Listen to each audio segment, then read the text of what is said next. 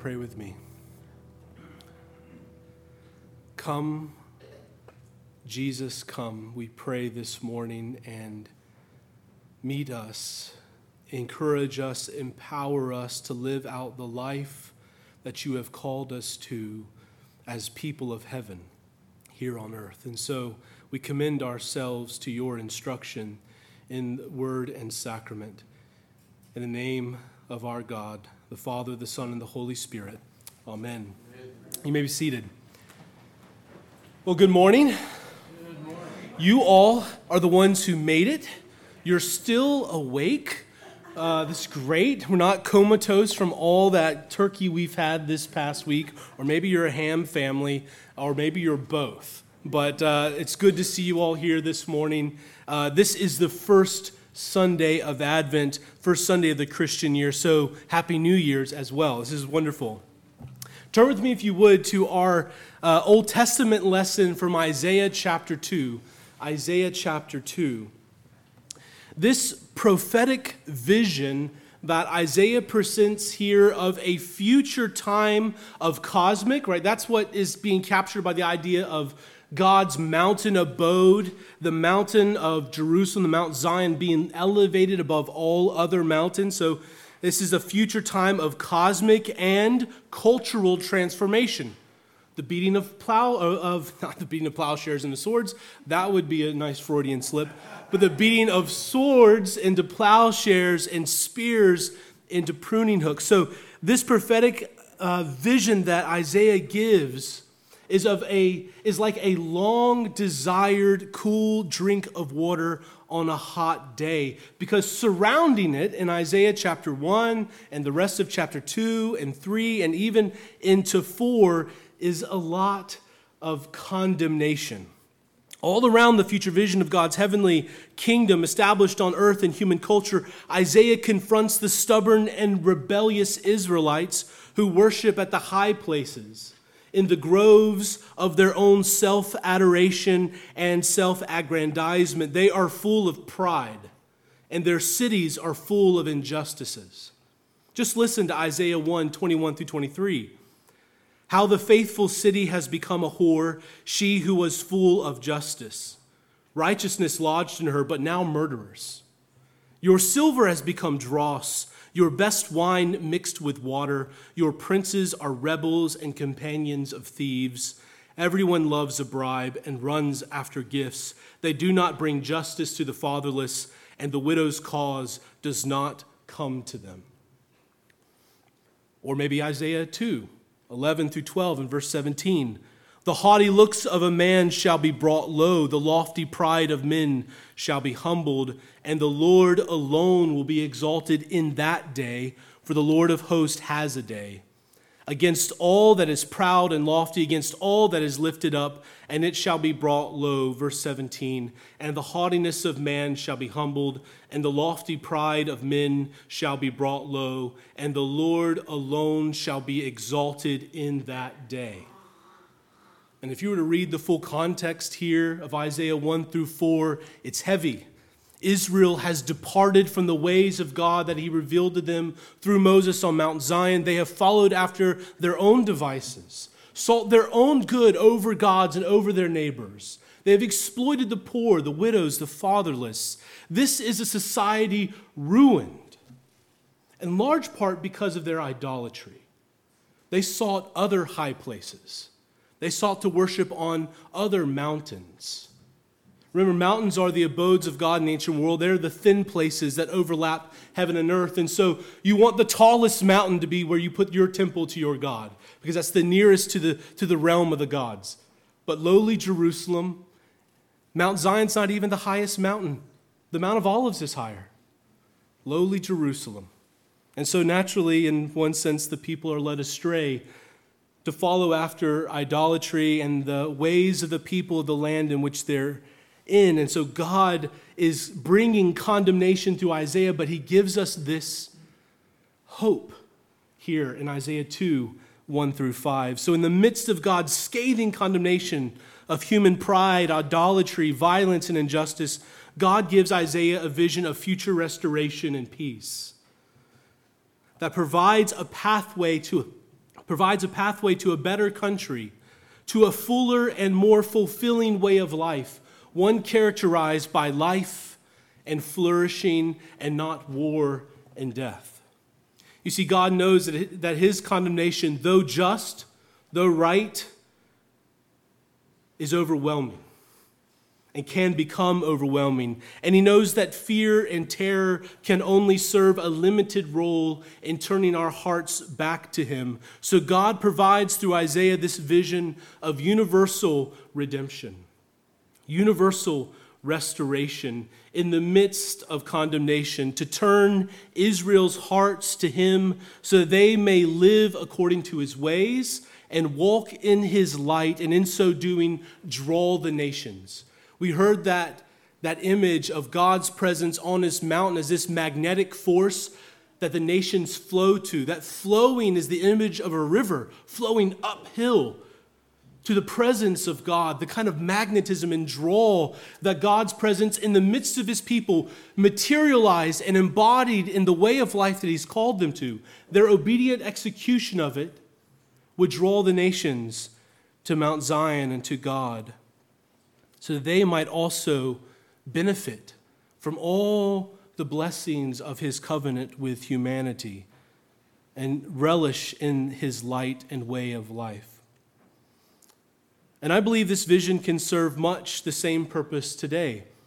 First, to turn us from the eternally meager pursuit of our own pride, ambition, and self aggrandizement, in which we never truly find lasting fulfillment and peace, and from the soul crushing diversion of aimless entertainment through which we are never able to escape the difficulties of this life that drive us to despair and depression and anxiety. And second, so turning us from those things, and second, to turn us to that which is eternally valuable and worthy of our lives, every aspect of them, part of them, worthy of our lives themselves, our very life. And that is to God Himself. The vision that, Isaiah provides for us is that God is at the center of the world, this magnetic force, this gravitational force drawing folks to Him. So our lives has to be turned away from these fruitless pursuits and turn to the one eternal thing that is of value and worth to God Himself. And from God, notice the movement in the passage. To God, the nations come, but then from God issues a way of life, instruction, Torah, judge, just judgments. And from God, we learn a new and total way of life. We learn from Him a culture that produces sh- shalom, well being, peace, in our lives and relationships, in our vocations and callings, in our homes and neighborhoods. We need to receive Isaiah's vision as that cool drink in the midst of the desert of our broken world and our broken lives.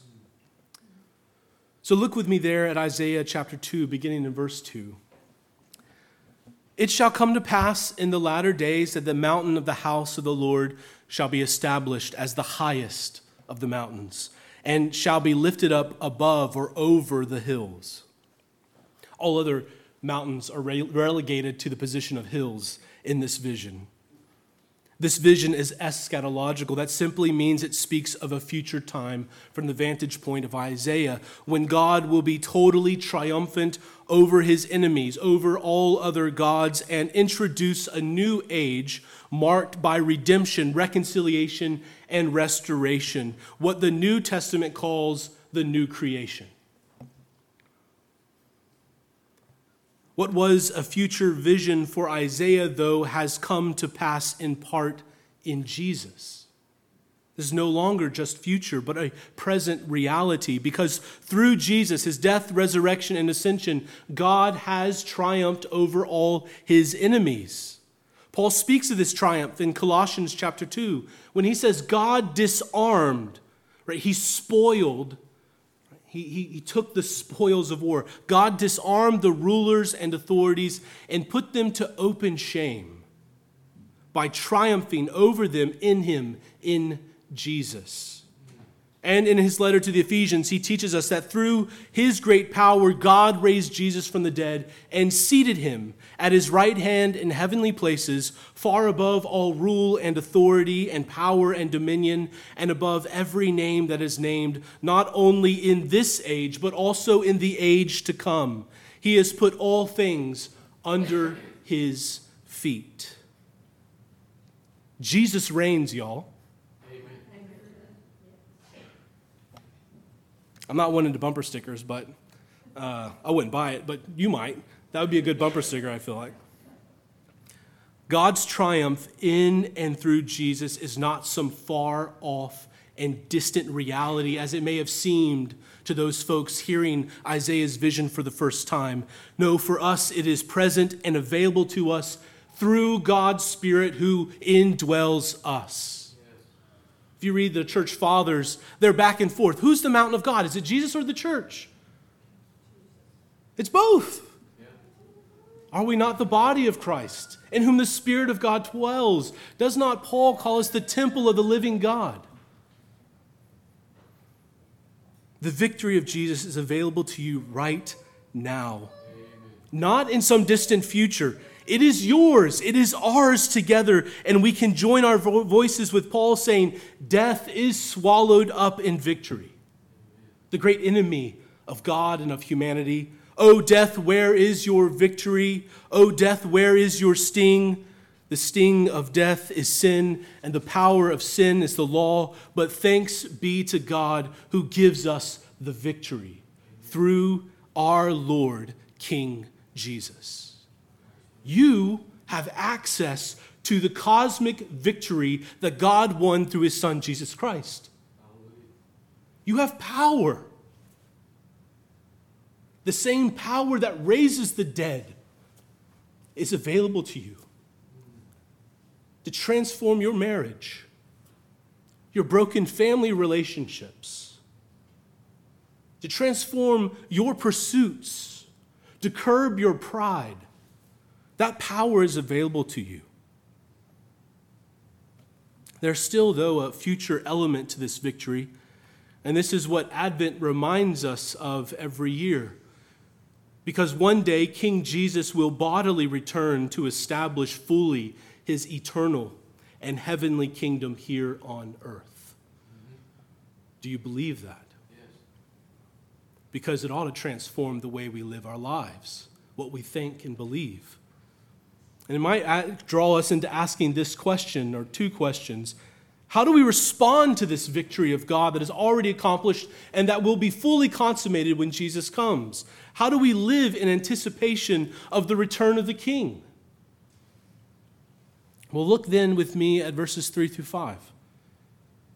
Isaiah's vision continues Come, he's speaking to the nations.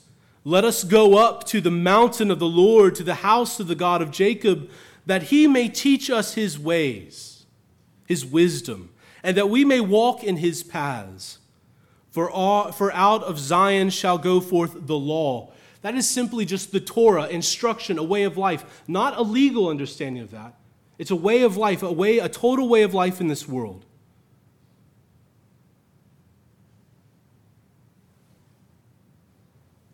For out of Zion shall go forth the law and the word of the Lord from Jerusalem. Verse 4 He shall judge between nations and shall decide disputes for many peoples. That's his wisdom in action.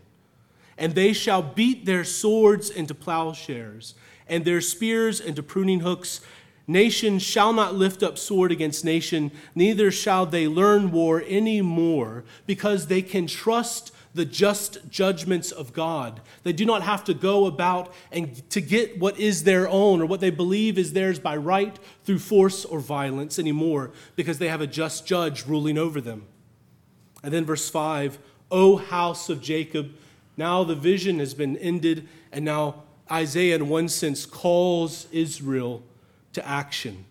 O house of Jacob, come, let us walk in the light of the word of the Lord. Let us walk in the Lord's instruction, His revelation that He's given to us. You see, God makes known to Isaiah in this vision that when his triumph is revealed and his dwelling place on earth is established, the nations will come to his presence. We see this in the end of Revelation. To his dwelling place in order to learn how to live within his kingdom, within his creation. They will come to know, learn, and live out at that time the culture of God's kingdom, a total way of life, Torah. And these nations, when they submit to God and live according to his way of life, they will discover that his just and wise judgments lead to true and lasting peace and life, and not to war and death. Isaiah's prophetic vision here, in one sense, is the ultimate Amazon review.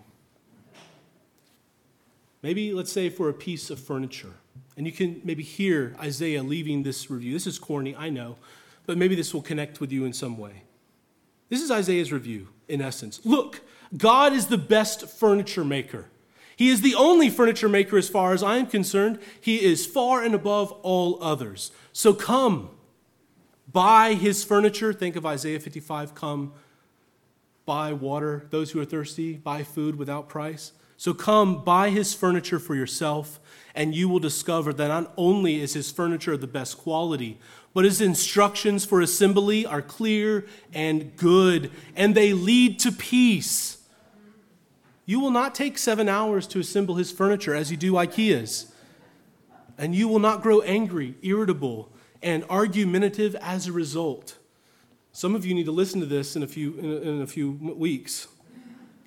You will enjoy your furniture in peace with friends and family in no time at all. Isaiah. God is the creator. He is the maker of heaven and earth. That is what is wrapped up in the image of establishing a mountain dwelling place.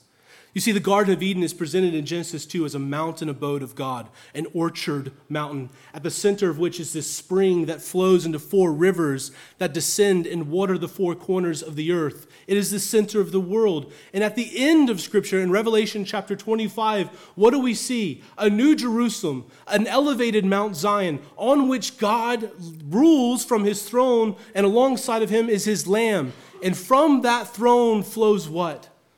A river that waters the world. And what's on either side, on both sides of that river? A tree of life. A tree of life. We're back to not just a renewed Eden, but a much better Eden. God is the creator of heaven and earth. He is the maker of humanity. So the call for humanity is to come to your maker and learn how to live fully human lives in relationship to God, to one another, and to his creation. He has the instruction manual that is clear and good, and it leads to peace.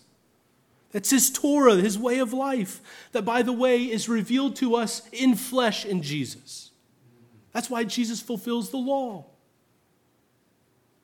And when humanity submits to its creator and lives according to the way of life he designed for us to live, then our cultural products will no longer be employed to destroy and kill like swords and spears, but they will be transformed to cultivate, to nurture life throughout creation like plows and pruning hooks. That's Isaiah's future vision in verses 2 through 4. But he follows the vision with an exhortation to Israel. We heard it there in verse 5. Come. He invites them as well. Come, let us walk in the light of the Lord, not to the Lord like the nations, but no, you have all you are already you are already experiencing the presence of God here you do not need to walk to the light. You need to live in that light, walk in that light. Isaiah's exhortation implies that Israel already possesses and benefits from the presence of God, his instructions for how to live, and his just judgments. Therefore, they are called to live out the life, the culture of God's kingdom now, in Isaiah's day, as an advanced sign or living testimony to what one day will be true for the whole world. They should live in light of the worldwide triumph of God that is yet to come. And this returns us to the questions we asked just a moment ago but have not answered. How do we respond to the victory of God in King Jesus? And how do we live in anticipation of the return of the King?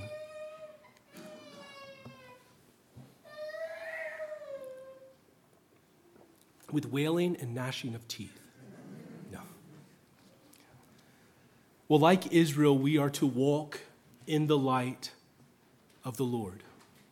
Doesn't John call us to that in 1 John? Walk in the light of the Lord as he is in the light, no longer walk in darkness.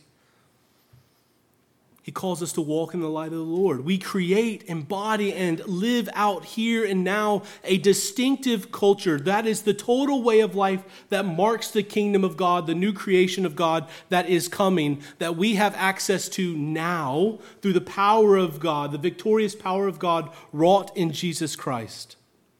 It is defined by that victory, by the death, resurrection, and ascension of Jesus. Our culture as Christians is to be defined. We're not just to supplement the culture around us with Christianity. God calls us to create, build, and live out a distinctively Christian culture like He has called His people to in every age. Remember that Jesus' victory is available to us now, and that through the Spirit of God, we can draw down on the power of God that raised Jesus from the dead and seated him above all others. So we can, so we've been enabled, instructed, and empowered to, to live out this culture of God's coming kingdom as ourselves advance signs you know, a sign when you pass it on the interstate, you've probably maybe some of you have just traveled the family, had family come to you. If they drove, they passed those billboards. Those signs let us know of something that's coming. Our lives as individuals and collectively as Christians, as a church, is to be an advanced sign, a living testimony of the kingdom of God. We are to live out now that reality.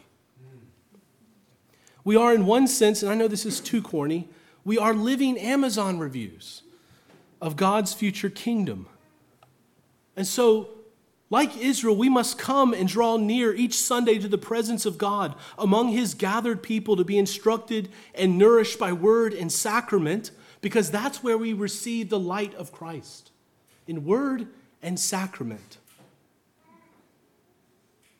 And be renewed and restored by his Spirit so that we can then walk in the light of Christ in this world, out of this place, and into our homes and neighborhoods, our schools and workplaces, our grocery stores and breweries to live out the distinctive culture of heaven here and become the leaven of God that leavens the whole lump.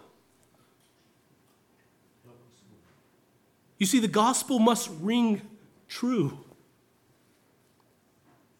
The gospel must ring true in our lives, in every square inch of our lives. Nothing can be withheld. All must be submitted to King Jesus.